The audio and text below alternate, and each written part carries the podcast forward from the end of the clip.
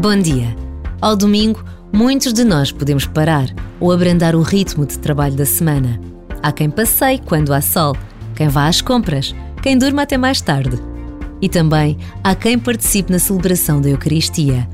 Muitas crianças vão à catequese, muitos jovens encontram-se na missa e aquele que é conhecido como o Dia do Senhor ganha a sua maior dimensão, aquela que implica uma consciência da presença de Deus nas nossas vidas e um desejo de a viver em comunidade.